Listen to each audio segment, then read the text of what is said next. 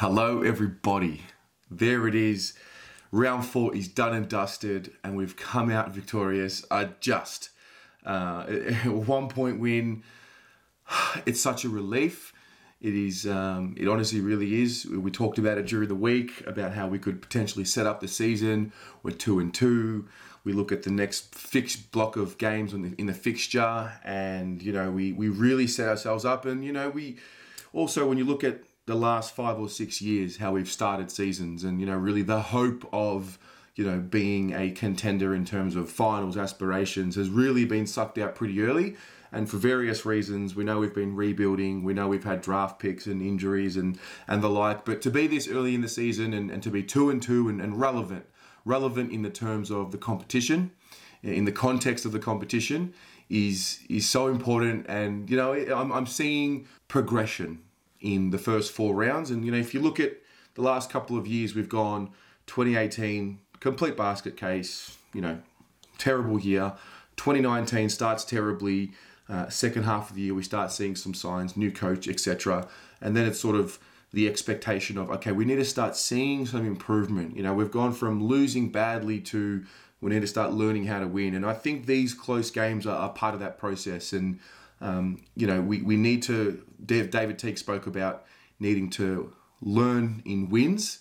Obviously, when you lose, you know, emotionally it's bad and it's, you know, you, you take a lot of learnings from it because it's such a harsh lesson. And obviously, you look at that Melbourne loss was a very harsh lesson. Um, but we need to get wins on the board because winning breeds winning. Winning allows you to set standards. You know, that Geelong game, it set the standard of how we're going to play and how we're going to come out.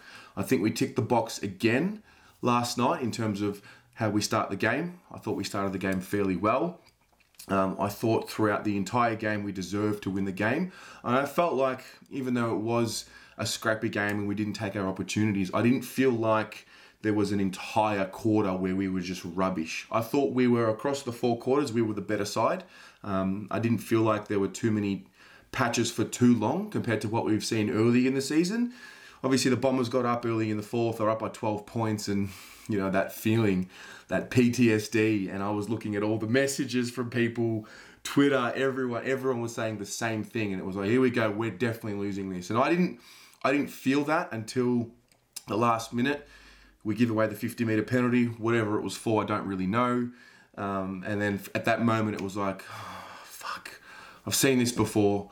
They're going to go forward. They're going to take a mark they're going to have a shot on goal. Lo and behold, Jacob Townsend, great camera angle for the theatre, being right behind the goals, and it looked good off the boot. And obviously, it gets touched on the line or head butted, I should say, on the line, and, and we escape with the win. And look, overall, like I said, I thought we deserved to win the game. Um, I thought it was a really good performance from guys who we've asked a little bit more from over the last few weeks. Cripps wasn't anywhere near his best last night, and that's probably the second game against the Bombers where they've been able to work well on him and, and sort of quell his influence. So, you know, you've got to give them respect for that. Um, but obviously, and we'll get into the individuals and the player ratings, but, you know, the Cunninghams, the Setterfields, the Gibbons, you know, these guys stepping up, that was really important for me. Um, you know, and when you look at last year, let's look at you know those close games that we just didn't didn't go our way. The Gold Coast game and that Hawthorn game. You know, obviously different circumstances and a different team, but those close games early in the season didn't go our way. We weren't able to get the momentum early and build off.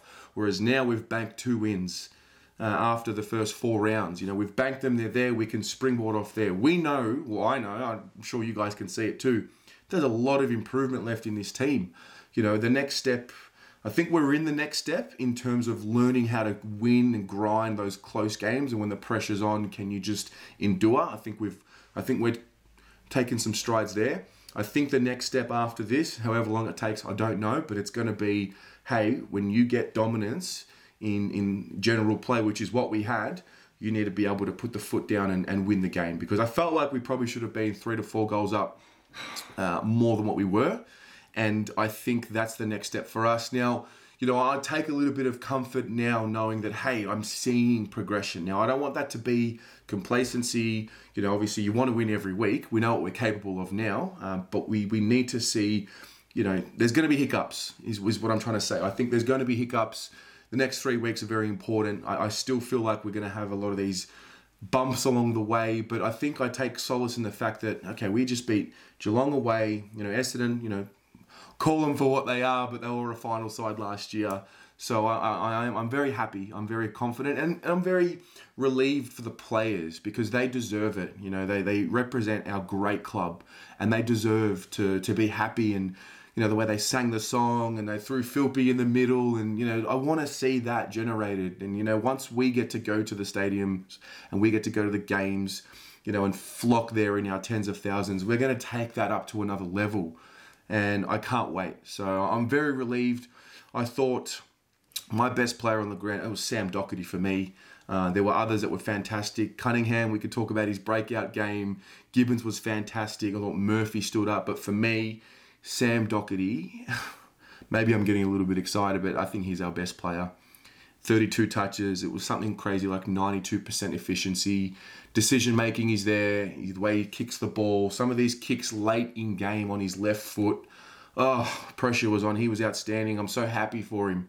I'm so happy for him and the work that he's put in. And I think he just deserves all the the praise that he's going to get this week. He just deserves it um, because you can imagine over the course of the last two years that the adversity, the doubt, and obviously it's sport and it's footy, and he will talk about it. He has talked about how he's grateful that that's what he does, and people have it a lot tougher than him. But you know, in the context of what we're watching here, he he is he is something else, and I just wanted to acknowledge him for that.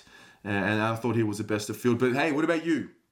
What did you see last night? Are you, are you are you frustrated? Um, did, did the win kick in straight away? For me, it took about half an hour after the game for to really be excited and to be happy. I was still very stressed, and the heart is, oh man, this this club's going to ruin me.